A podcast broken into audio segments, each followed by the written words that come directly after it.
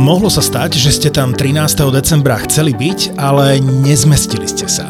Podcasty Vražedné psyché a Choď do sa v plnke predstavili naživo v zaplnenom klube Ministry of Fun. Tak si to teraz dajte zo záznamu a uvidíte, že to skutočne bola naša najväčšia podcastová show minulého roka a na budúce. A na budúce. Tam budete chcieť byť.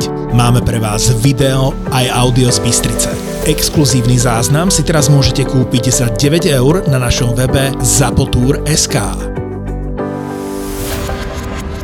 Platené partnerstvo alebo product placement v podcaste je reklamne ladený pokec, ktorý je obsahovou súčasťou epizódy, kde podcaster hovorí o vlastnej skúsenosti s konkrétnym produktom alebo službou. Trvá to vždy iba chvíľu a je to preto, aby mohli vznikať aj ďalšie epizódy tvojho obľúbeného podcastu. Príjem z reklamy je náš jediný príjem. Ahojte, ja sa volám Palo. A moje meno je Ivan. Sme dvaja veterinárni lekári, ktorých už nejaký ten piatok môžete počúvať v našom podcaste Zveromachry. Ak by ste nás chceli aj vidieť, radi by sme vás chceli pozvať na návštevu našeho profilu v aplikácii Toldo, kde nás môžete podporiť, ak si zakúpite členstvo. Budeme vám postupne prinášať bonusový obsah, ktorom sa budeme venovať jednotlivým systémom psov a mačiek a rozoberieme tam napríklad ochorenia dýchacieho aparátu, pohybového aparátu, močového systému, pohlavného aparátu, ochorenia kože a kožných derivátov, tráviaceho aparátu, ochorenia ústnej dutiny. Okrem toho tam nájdete sprievodný fotografický materiál k niektorým prípadom, ktoré spomíname v našich epizódach. Stačí si už len nainštalovať aplikáciu Toldo, do vyhľadávača napísať Zveromachry a môžete sa stať členmi našej komunity. Ďakujeme. Musím vám povedať čerstvý zážitok, čo mám zo včerajšku z praxe, bo prišli ku mne takí známi, ktorí chodia tak priebežne, oni majú ridgebackov a rôznych takýchto väčších psov. No a e, ten pán mi vždy napíše cez WhatsApp, e, odfotí mi, čo našiel na psovi, kopec hrčiek, čo tam ponachádza, lebo ten pes je furt dobitý, došitý, takže ten pes má samohrčku a že či sa s tým môže prísť ukázať. Tak hovorím, dobehnite, však urobíme nejaké to cytologické vyšetrenie, dobehnite radšej na lačno, keby to bolo treba vybrať. Tak ukázal mi nie jednu hrčku, ale tri hrčky tak som si pobral vzorky z toho a jedno bolo obyčajne lipom, druhé bolo neposúditeľné pre mňa, lebo som dokázal vždy nejakým spôsobom eh, pichnúť tú ihlou do, do toho útvaru a vždy som nabral nejakú krv, takže som to nevedel posúdiť cytologicky. A tretí ten útvar bol krásny mastocit, mastocitom, čiže niečo, čo vieme, že je nepríjemné a zhubné a treba to dať von. Tak eh, som povedal, že dobre, tak si teda prispíme, rovno to vyberieme. Tak som im to potom pekne ukázal, oni sú takí zvídaví, že chcú pomaly mi chcel asistovať, hovorím, v každom prípade. On je ešte taký precitlivený strašne na tých psov, takže by sa mi tam zrútil. A na konci si kľudne nechal ukázať tie útvary. Tak som ukázal taký ten krásny tukový vankušík, že toto je to neškodné, potom toto je to, čo nevieme a toto je ten mastocitom. A z okolností ich ďalší pes mal mastocitom asi pred rokom, takže si to tak tí psi vždy tak zosumarizujú v tej rodine, že majú to isté. A čo ma ešte zarazilo bolo, že Tesne vedľa toho mastocitomu to bolo v blízkosti e, rany po sterilizácii, čo sme robili asi 10 rokov dozadu. Uh-huh. A tá suka si z nejakého dôvodu robila herniu pooperačnú. Už, už predtým, ak som to hmatal, som cítil, že už sa mi tam vošiel malíček. Si hovorím, jak? Jak si do 10-ročnej rany dokáže urobiť, že sa rozíde tá brušná stena? Pre mňa z neznámeho dôvodu, takže to som opravil, takže odišli ešte raz spokojný. A to, to sa mi spája s tým, že teda nie je hrčka ako hrčka, hej? že jeden pes a tri druhy nádorov na, na sebe. A to sa mi spája s jedným klientom, ktorý bol u nás pred týždňom, ktorý prišiel objednaný na konzult a že on by sa chcel iba spýtať, že, že túto hrčku, čo má ten jeho pes, že čo to je. Tak sme si to prehmatali a hovoríme, že tak zoberieme z toho vzorku. Nie, nie, nie, nie, nie, žiadne vzorky brať nebudeme, lebo že už chodil k svojmu veterinárovi a ten by do toho furt len pichal. Však áno, lebo však čo, podľa hmatu mu poviem, čo to je. Áno. Takže Samozrejme. on nechcel, aby som do toho píchal. Čo, čiže... čo si za doktora, keď nevieš urobiť, že kúknem, vidím, no. chytím a Áno, viem. Však amatér, no takže po prípade nám kryštálovú gulu. Áno. Kryštálovú gulu, ešte vidíš, to som, to som si nezaobstaral. A ten pán, že dobre, tak ja ďakujem za názor a začal odchádzať. Ja hovorím, počkajte, že presunte sa prosím na recepciu a tam teda vás čaká ešte účet. No si myslím, že on sa objedná, príde, my mu na to pozrieme, povieme samozrejme, čo to je, čo s tým je, ideálne mu povieme, že to nič nie je a netreba to riešiť. Nechytíme sa toho, nepichneme do toho, odchádzal bez zaplatenia. Hovorím, tak, tak toto nefunguje u nás. Takže mutný zaplatil za klinické vyšetrenie a odišiel. Veľmi organicky sme sa dostali k dnešnému hostovi. Prišla k nám doktorka Katka z Anglická, napísala nám jedného dňa cez Instagram s komentárom k jednému, k jednej epizóde, tak sme jej navrhli, že či keď sa vráti na Slovensko na nejakú návštevu, či k nám nepríde nám porozprávať, ako to funguje v Anglicku v praxi. Takže vítame dnešného hostia. Ďakujem veľmi pekne za pozvanie. Písala si, že teda 16 rokov si v Anglicku, čo je teda obdivuhodné, tak by ma fakt zaujímalo, že ako k tomu celému došlo. Viete, ako sa hovorí, že za všetkým hľadaj ženu? Uh-huh. V mojom prípade to teda bol môj bývalý priateľ. bol to jeho nápad, lebo ja som to mala trošku naplánované inak. To rozhodnutie bolo viac menej také spontánne. Ja som skončila Košickú veterínu v roku 2007. Chvíľu som teda robila na Slovensku. A potom teda prišlo to rozhodnutie, bola tam možnosť ísť robiť do Anglicka, ale nebola to veterinárna prax. Bola to teda hygiena. Boli to bytunky. A ja si dodnes pamätám. A to sa že... dialo často za nás, že takto chodili. Áno, to boli tie začiatky, to boli tie začiatky, presne. No a ja som to mala také, by som povedala, že trošku v sebe komplikované, lebo ja som chcela byť veterinár od svojich 14 rokov s tým, že som chcela zvieratá liečiť. A k tej hygiene som nikdy nejak vzťah nemala. A teraz deň pred odletom som sa pozerala na to inštruktážne video, čo tá práca na tom bytumku obsahuje. A je to vlastne vy kontrolujete hygienu mesa, mesových produktov, to spracovanie od porážky, celý ten proces.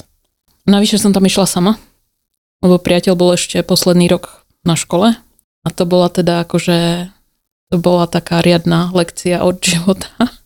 Ale... A aj si nome začínala, hej, že si nastúpila na bytunku a aj si sa musela svoje odmakať. A presne tak. Presne uh. tak. Teraz si predstavte to, že po 18 rokoch školy s titulom doktor idete na linkovú výrobu. Uh-huh. A ešte ste oblečení v skafandri. Sen každého študenta. Sen každého študenta. študenta. Bolo to ťažké, ale zase ja som mala šťastie na ľudí. Tí ľudia okolo mňa to urobili znesiteľnejšie. Takže mala som kopec zaujímavých zážitkov aj tam. Zase som sa dokázala na to pozrieť aj z tej druhej stránky.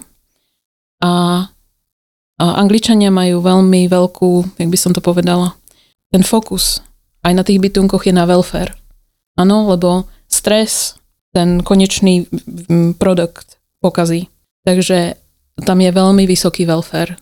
To bolo to pozitívum. Ale zase aj stretla som, ako som povedala, stretla som kopec zaujímavých ľudí. A keď som tam bola asi dva alebo tri mesiace, tak som sa začala hľadať spôsoby toho, ako by som sa vlastne dostala z tejto situácie na kliniku.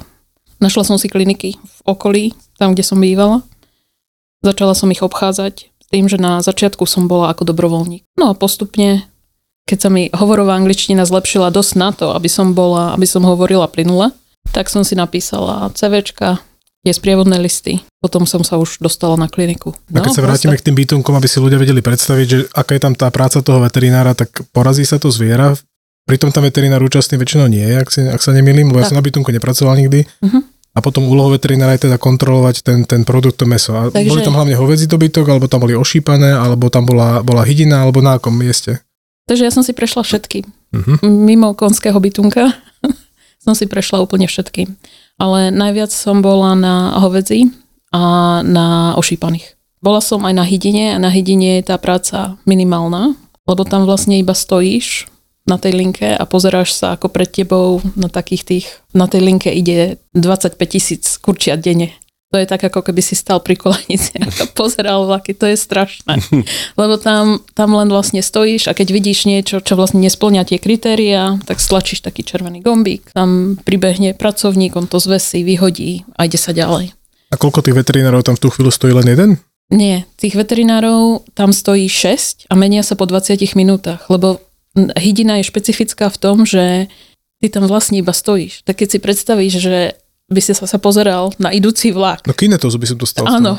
Po chvíli. Ja to teraz na, na starú sa, mám, ja proste preto som... Sa, preto sa menia, vieš, preto sa menia po 20 minútach, lebo ináč zaspíš. Alebo... Tak security asi na letisku. Tí majú tiež presne píp a musia točiť. Ale pri hovedzom dobytku a pri ošípaných tam je aj antemortem, nie? Kontrola Takže keď si oficiálny veterinár, ten tam musí byť, keď naskladňujú.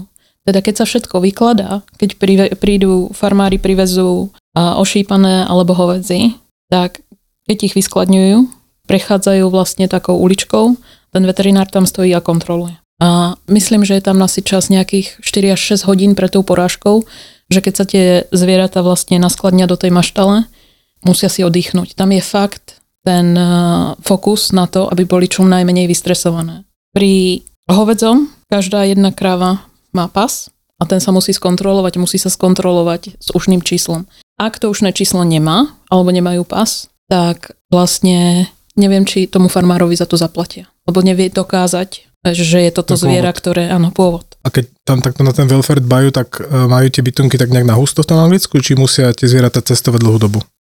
Majú ich dosť na husto, lebo oni, len ti dám tak akože tie čísla, na tom bytunku jednom, čo som robila, tam sa zabíjalo 400 kusov hovedzieho každý deň, 5 krát do týždňa. Pusté. A okolo 3000 ošípaných denne. Jednak vyvážajú a tie bytunky, buď veľké alebo malé, sú skoro v každom meste. Tie malé samozrejme uh, porážajú raz za čas. Vieš, raz do týždňa alebo raz do dvoch týždňov podľa potreby. Ale tieto veľké, tam je, ten priemysel je tam dosť rozvinutý. Takže ten farmový chov je tam dosť pekne rozvinutý, že? Áno, Áno, ale na žiadnom z týchto bytunkov sa nerobí porážka zvierat, ktoré sú chore. A potom už to ide tak, že máš linkovú výrobu a tá linka sa posúva každých, každú minútu a pol. A na každom tom stanovišti stojí vlastne mesiar, ktorý rozoberá to porazené zviera. Uh-huh. No a potom tam prichádza teda ten bod tej inšpekcie. Ten sa teda vlastne mení podľa toho, aký je to druh. Zo zásady sa vždy kontrolujú uzliny krčné, uzliny sú mandibulárne, kontrolujú sa plúca, pečeň, kontroluje sa pre známky pleuritídy, teda zápalu pohrudnice, lebo oni majú, majú tuberkulózu.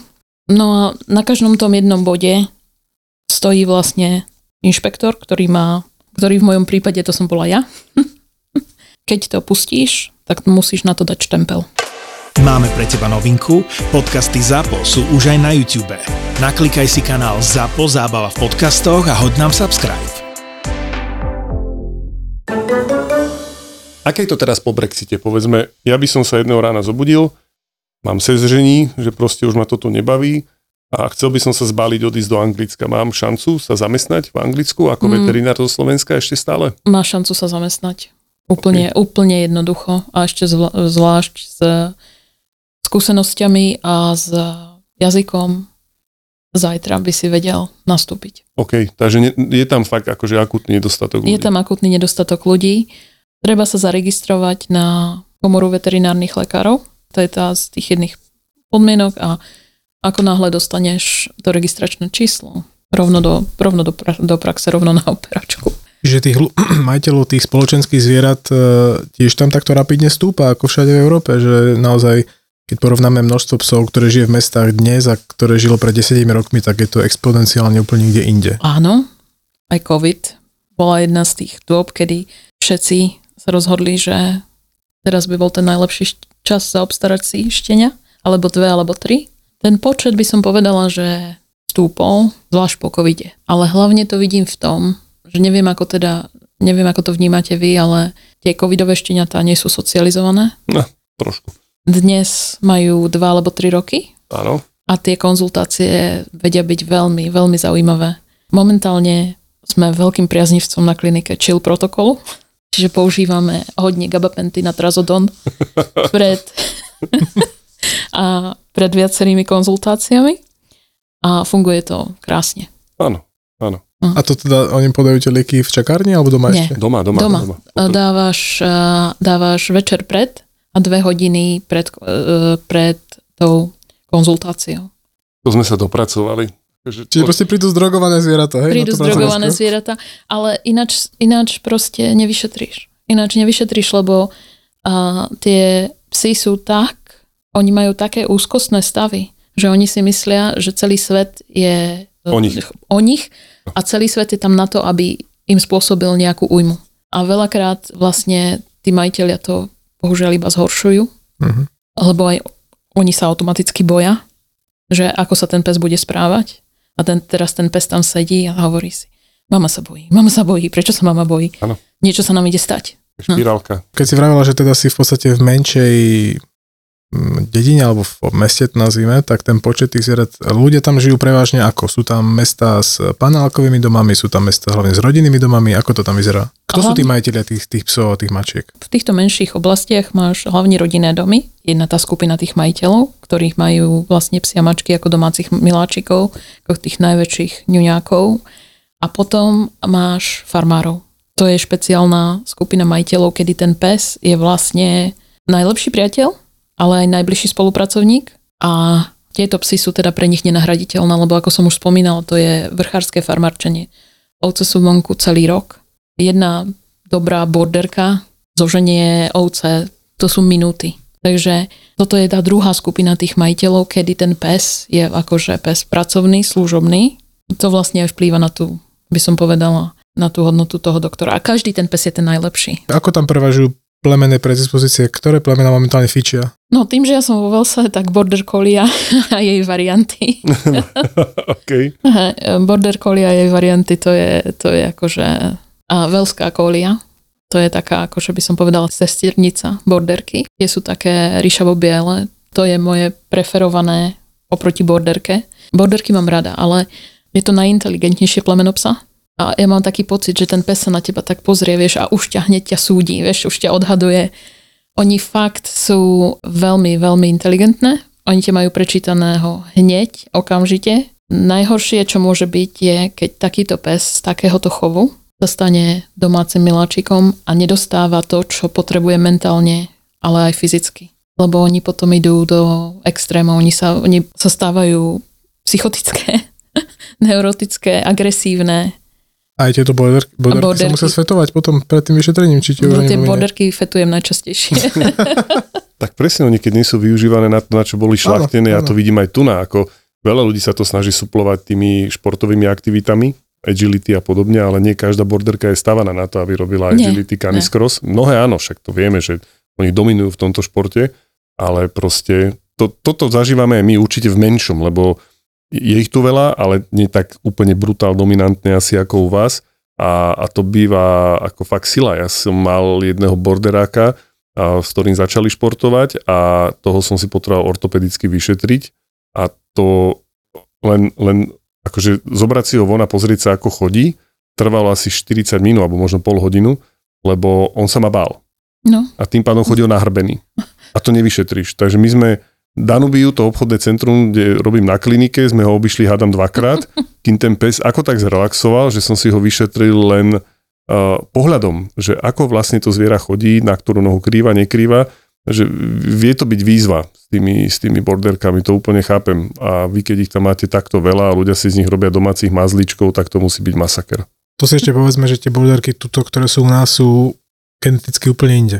Čo som sa bavil s doktorkou Beson, čo má ovce, no strede Slovensko, či kde, neviem, kde no. presne, tak ona vraví, že tuto nájsť akože borderku a psa pracovného je problém. Ona musí ísť do zahraničia, alebo keď potrebuje naozaj psa, ktorý dokáže to stádo naozaj pracovať tak, ako potrebuje, že, uh-huh. že to je zle, že ten genofón je tu úplne zničený. Uh-huh. Mám klienta, ktorý sa živí tým, že ich chová, ale posiela ich do celého sveta. Takže každú chvíľu robíme certifikát. No, jasne. Teraz sme posielali na Nový Zéland, predtým sme posielali do Ameriky, všetky štáty americké, ktoré si akože môžete predstaviť. Tam som posielala borderku. A minulý alebo predminulý rok tam bol rekord, kedy sa predala sučka border collie, už dospela za 27 tisíc libier.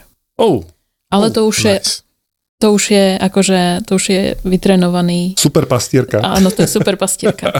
No a, a bežný farmár má minimálne štyroch alebo mm-hmm. piatich tých psov. A vždy sa pýtam, keď sa niečo treba stane alebo tak, lebo pre nich je základná vec, že bude ten pes schopný pracovať. Čiže keď si, ja neviem, vyklubia si zadné nohy, alebo je tam nejaká zlomenina, tie zlomeniny u nich bývajú časté, lebo borderka je zameraná na to, že vidí ovcu, uteká, nohu si zlomí, zaženie ovce, potom sa vráti s tou zlomenou nohou a potom povie, aha, asi je tam nejaký problém. Okay. Takže oni, fakt, že oni sú tak zamerané na tú robotu, na to, čo robia, že v tých momentoch, keď je tam ten adrenalín, oni necítia No pain, bolesť. no gain. No. no. A vždy sa opýtam treba z farmára, že je dobrá, lebo po tých niektorých komplikovaných zlomeninách neexistuje že ona ešte bude behať tie Jasne. svahy, aké tam sú a že vlastne vyvinie také, že, že ju môže podrobiť takej záťaži, ako ju...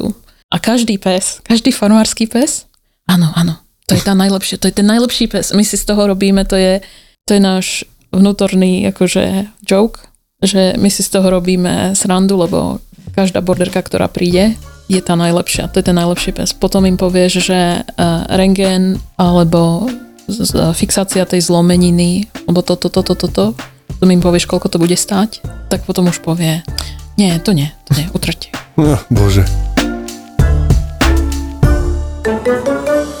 Ako je to s poisteniami? Ivan sa toho už dotkol. V tej vašej oblasti veľa psov je poistených? My máme poistených zhruba by som povedala 70%.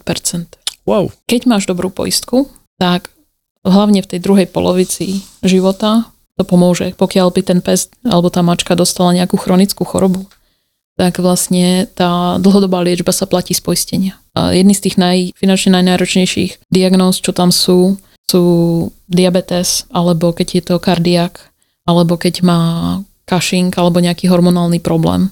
Čiže všetko, čo musí byť na liekoch dlhodobo, tá poistka veľmi pomáha. Ako to funguje je, že momentálne je v Anglicku 86 spoločností, ktoré majú poistenie na zvieratá.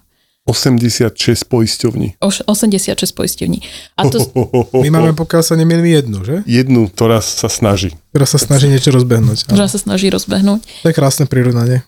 No, keď sa do toho akože ponoríš, alebo keď sa na, začneš vyhľadávať to poistenie, ktoré by si chcel, alebo ktoré by tebe vyhovovalo a nemáš s tým žiadne skúsenosti, toho je tak veľa, že tí majiteľia niekedy prídu proste úplne hotoví a čo? Ktoré? Že aby ste vy poradili, hej? Áno, aby sme OK. my poradili. Problémom je, že zo zákona ja nesmiem im povedať táto alebo táto. OK. Ja nesmiem byť špecifická, lebo my vieme, ktoré tie poisťovne sú dobré a ktoré nie. Tým, že Angličania majú počítačové systémy, všetko ide cez počítač. Každé jedno zviera, každé, ktoré vidím, ja musím napísať klinický záznam a potom, keď je treba, ten klinický záznam pošlem tej poisťovni a oni majú, buď majú veterinárne sestry, ktoré toto robia, alebo majú teda niekoho z veteriny a oni si prechádzajú ten klinický záznam veľmi, veľmi podrobne a pozerajú sa na to, či tam nedochádza k tomu, že niekedy na začiatku už to zviera ten problém malo, alebo že, tá, že sa to opakuje a teraz no oni Či sa nepodvádza proste, Áno. že sa poistili len kvôli tomu, aby už e, No. existujúci problém riešili. Jasné, jasné. Tuto chcem tú citlivú tému aj akože začať, že e, ľudia majú na nás veľakrát e, nejakú tú výtku, hlavne kvôli finančnej náročnosti, takže tu keď sa bavíme o nejakej ortopédii, tak je to rádovo vec stoviek, výnimočne asi tisíc, tisícov Jednotiek, eur. jednotiek, no tak. No, tak by ma zaujímalo, koľko môže stať, e, dajme tomu obyčajná chirurgická osteosyntéza tej fraktúry, nejakej jednoduchej, nekomplikovanej Jednoduchá fraktúry. osteosyntéza. Závisí to od toho, aký, aký veľký je pes. Borderka. Zlomí si borderka, Predne veľký pes. predkolenie, Predne, holeň, Tak u nás, špirála tibie, taká klasika úplná. dobre, tak u nás asi 2,5 tisíca libier by to bolo. A pri tej poistke oni platia nejakú spolúčasť? Alebo A to pri poistke oni poist- zaplatia spolúčasť, čo väčšinou je okolo stovky. Takisto to závisí od toho, aké je to zviera, aké je to zviera staré. Čiže e, keď je to zviera staršie ako 10 rokov, tak už platíš 20% z tých nákladov. Ale keď je to zviera mladšie ako 10 rokov, tak zaplatíš tú spolúčasť, tá poisťovňa vlastne zaplatí za ten zvyšok toho zákr- zákroku, za všetko, čo je s tým zákrokom spojené, teda, ja neviem, po- povedzme pooperačná infekcia, alebo rehabilitácia, alebo niečo také, tá poistka to zaplatí. No a tu sa dostávame k tomu bodu, aká poisťovňa. Sú poistky, ktoré sú limitované, čiže dostaneš, povedzme, balík peňazí na rok. Hej? A na rok dostaneš 2000 a môže ten majiteľ si požiadať tú poisťovňu, aby uhradila akúkoľvek liečbu za rok na 2000. Ale ak to prečerpáš, už oni neuhradia ten rok nič. Potom musíš počkať do budúceho roka. Alebo je to také, že tie najlacnejšie poistky raz a dosť. No a problémom úrazu, keď to zlé tí ľudia pochopia, je, že keď už ten pes niečo má, také, čo je chronické, keď ide, keď prejde k druhej poisťovni, oni automaticky, aby sa chránili, vylúčia všetky srdcové ochorenia na zvyšok života toho psa alebo tej mačky. Čiže už keď máš psa alebo mačku kardiaka a rozhodol si sa, že dobre, táto poisťovňa nie je dobrá, prejdem k druhej, Oni ti povedia, dobre, my ho poistíme na všetko ostatné, ale na toto, čo už má, nepustíme. Trh je neúprostný, čiže keď máme 86 spoločností, ktoré robia túto službu, ponúkajú, tak predpokladám, že ten tlak na tých majiteľov zvierat, marketingový, byť je. nejaký musí. Áno. Sú tí majiteľia mm, masírovaní nejakými reklamami, treba aj v médiách, alebo sú, jak sa to dostane k tým ľuďom, keďže veterinár to nemôže odporučiť? Veterinár ti môže odporučiť, aby, ste, aby si to zviera poistil. Ale začína sa to tak, že keď si zoberieš štenia alebo mačku z nejakého lepšieho chovu, tak na 4 týždne dostaneš poistku zadarmo. Hej? A tá poistka normálne hradí, ja neviem, štenia vybehne na ulicu, stane sa mu nehoda, alebo spadne. Tá poistka to okamžite uhradí. Neuhradí vrodené vady a neuhradí chronické problémy, ale uhradí ti to, vieš, akože v prípade nehody my toto uhradíme. A potom ti povedia, že keď s nami ostanete, akože sa, že tú poistku si zoberiete, tak my vám dáme ďalšie, ďalší mesiac zadarmo. A niektorí ľudia to proste vyhovuje im to. Mňa by veľmi zaujímalo, alebo nás by teda zaujímalo, že aká je situácia s útulkami vo Veľkej Británii. Lebo na Slovensku tá situácia je veľmi katastrofálna. Vieme, že tu máme to špecifikum, ktoré tu máme, že tu máme množiarne, že tu máme osady, ktoré produkujú množstvo, množstvo zvierat, ktoré tie naše útulky nie sú vôbec kapacitne schopne utilizovať. Mali sme tu aj hostia, s ktorým sme venovali vlastne celú jednu epizódu tej situácii, aká je na Slovensku. A pri tej príležitosti by sme chceli spomenúť, že už keď je to tu u nás také ťažké a zapeklité a tie útulky sú odkázané na, na pomoc nás všetkých, pretože tá pomoc zo strany štátu je nulová, povedzme si na rovinu, tak našťastie existujú iniciatívy, ako tým útulkom pomôcť a s týmto má životy väčšie skúsenosti. No ja som aj v tom útulku pracoval pred teda praxou, aj, aj potom počas tej praxe, takže a mal som vždy k tomu takú nejakú afinitu, že ako tým zvieratkám tam pomôcť, či už teda fyzicky tam prísť, vyvenčiť to zviera alebo im nejako pomáhať, tak e, mal som aj tendencie do toho útulku priniesť e, krmivo, deky, čokoľvek sa im zišlo. No ale tak potom už časovo mi to nevychádzalo, študoval som teda v Českej republike, takže to úplne nešlo, takže som hľadal iné možnosti, ako toto nejakým spôsobom celé zrealizovať. No a doba sa nám posunula, čiže super je to, že Nemusíme sa zamerať, môžeme samozrejme, hej, sa zamerať na útulok, ktorý je v blízkosti našeho bydliska alebo je náš obľúbený, ale povieme si, že teda tomuto útulku sme prispeli a chceli by sme prispieť nejakému inému. Nie je nič jednoduchšie. Máme, máme na to už možnosti a je tu jedna krásna stránka, jeden projekt, kde si môžete proste povedať, že teraz podporím útulok napríklad v Banskej Bystrici alebo kdekoľvek ide na Slovensku, otvoríte si stránku preutulky.sk, naklikáte si čím by ste chceli prispieť, čo by ste chceli kúpiť, naklikáte si, na aký útulok e, chcete takto prispieť a oni za vás zabezpečia všetko, čo sa dá. Keď dáme tomu neviete presne kam, ale chcete, alebo neviete, čo by ste im radi dali, chcete im dať nejakú možnosť, nech si oni vyberú, lebo každý útulok má v inom časovom období iné požiadavky, tak im môžete zakúpiť darčekový poukaz. A toto všetko vlastne na tej stránke preutulky.sk veľmi prehľadne nájdeš a dokážeš takto adresne pomôcť. Tak, Hej? presne tak. Wow, super. Aspoň niečo, svetielko v tme. No ale poďme na to, že aké to je v UK, lebo tamto snáď až taká tragédia nebude. Takže čo sa týka tých túlavých psov, to je skoro minimálne. OK. Lebo každý vlastne, by som povedala, miestny úrad, dog warden. Áno, to je vlastne, by som povedala, strážnik, ktorý sa za, zaoberá tým, že... Miestneho šarhu majú proste. Áno, miestneho šarhu plus od roku 2010 každý pes musí byť začipovaný. Od roku 2016 je to povinnosť toho chovateľa.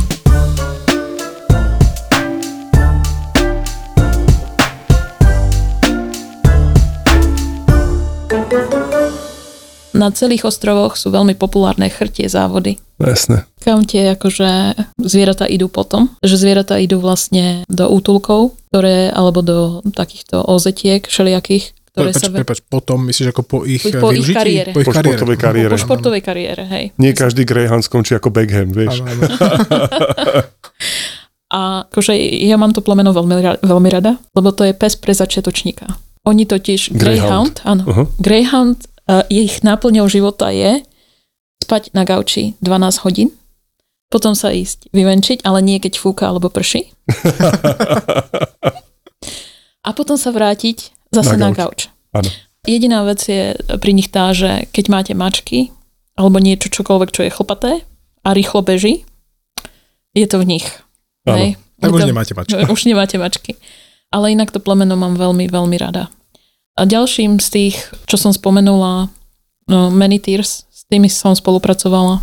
Tá situácia v tých útulkoch je, by som povedala, z nášho pohľadu je veľmi smutná, lebo tých zvierat bude vždy viacej, ako bude tých potenciálnych majiteľov. Jasné. Čom to majú Angličania lepšie, by som povedala, že majú lepší marketing. Jednak tieto veľké medzinárodné alebo národné spoločnosti tlačia na tú reklamu toho, aby ľudia si brali útulkáčov, aby ich prezentujú ich všade. Keď idete niekam pred Vianocami alebo pred Veľkou nocou, skoro v každom nákupnom centre je stánok, kde stoja s týmito greyhoundmi a to, to zoberú, to, to zoberú, zoberú tých naj väčších mojkáčov. Áno. Toto je jedno z plemien podľa mňa, ktoré má najkrajšie oči. Tie psie oči, hej, okay. tie by mali byť proste oči chrta. A hrajú na city. Uh-huh. Je tam národná alebo národný útulok, ktorý sa volá Cats Protection. Ten je zase zameraný na mačky. Jednak pomáha majiteľom s tým, že keď si zoberiete tú lavú mačku, tak majú dohodu s veterinármi, že my ju vykastrujeme, teda ju sterilizujeme za 5 libier a za 5 libier ju zároveň aj začipujeme. Uh-huh. Oni hradia aj vakcináciu. Financie myslím si, že získavajú práve tým, že o sebe dávajú stále a neustále vedieť. Uh-huh. Čiže v telke máte reklamy, každej ambulancii, na každom rohu, v každom second hande, všade sú tie pokladničky. pokladničky a je veľa aj menších akože týchto ozetiek. Teraz momentálne, čo je najväčšia téma, čo dosť sledujem, aj neviem, či sa vám to dostalo do uší, v Anglicku zakázali Excel bully, lemeno. No, počuli sme, hej. A my teraz ako veterinári, ako profesia máme problém, pretože veľa tých ľudí, ktoré toto plemeno majú, ten zákon schválili neskutočne rýchlo, čiže od 31. decembra minulého roku uh-huh. je nelegálne mať, chovať alebo kúpiť psa tohto plemena. Okay. Pre tých ľudí, ktorí to, tohto psa mali, tak legislatíva vytvorila také smernice. Musia požiadať o špeciálnu licenciu na to, aby to plemeno mohli mať, ale všetci, všet, e, všetci psi tohto druhu, lebo to nie je plemeno, hm. všetci psi tohto druhu musia byť vykastrovaní Okay. Musia byť nahlásení. Nesmú sa pohybovať po uliciach bez vodítka a bez náhubku. Okay. Môžu byť pustení iba za v ohradených priestranstvách a keď sa ten majiteľ rozhodne, že toho psa chce utratiť, a tu sa dostávame k tej smutnej časti, tak mu vláda dá 200 libier oh. voči veterinárnym poplatkom spojeným s utratením. Ale teda správne chápem, že nie je povinnosť sa zbaviť toho zvieraťa, len majú tak striktné podmienky, ako ho vlastniť, že je to skoro až demotivujúce pre toho majiteľa. No, preto zviera ale... v konečnom dôsledku samozrejme tiež. Preto zviera samozrejme tiež, lenže teraz my sa budeme stretávať s tým, vieš, že niektorí tí majiteľia tých psov opúšťajú. Že ich priviažú niekde v lese, alebo ich nechajú na parkovisku. A od nás sa teraz bude žiadať to, že ti prídu do ambulancie s krásnym, zdravým, ročným alebo dvojročným psom a budú od teba žiadať to, aby si toho psa utratil. Lebo oni si ho nemôžu dovoliť. A tu sa vrátim k tej téme tých útulkov, lebo momentálne tie útulky sú preplnené takýmito zvieratami. Uh-huh.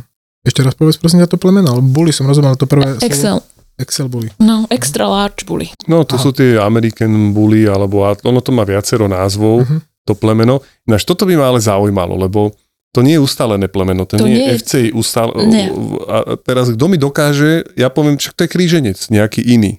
Ako mi niekto dokáže, že je to Excel bully, vieš, alebo akokoľvek to Briti nazývajú, že presne to, čo si pomenovala, že tá legislatíva bola urobená tak hodne narýchlo a to je jak u nás, že krížence, nie, že bojových plemien a bla bla bla sú také rôzne ambície to nejako obmedziť alebo zakázať ale medzi nimi je, a toto je taký krásny príklad, že to není uznané plemeno, že ono nemá svoj štandard. Štandard nemá, ale oni prišli s viacerými fotografiami toho, ako ten pes má vyzerať. Okay, wow. A prišli aj dokonca s tým, že my ich musíme merať. Merať toho psa v kohútiku, okay. zmerať a hlavu, uh-huh. dĺžku nôh okay.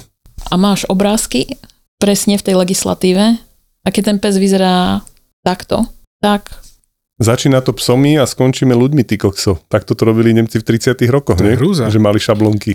No, a to, takže áno, šablonky. Presne tak, šablonky. Ty si vravel, že nerobila si nejak dlho na Slovensku, takže možno až tak úplne perfektne to nebudeš vedieť porovnať, ale asi máš predstavu, že, že kde tá veterina je tu u nás.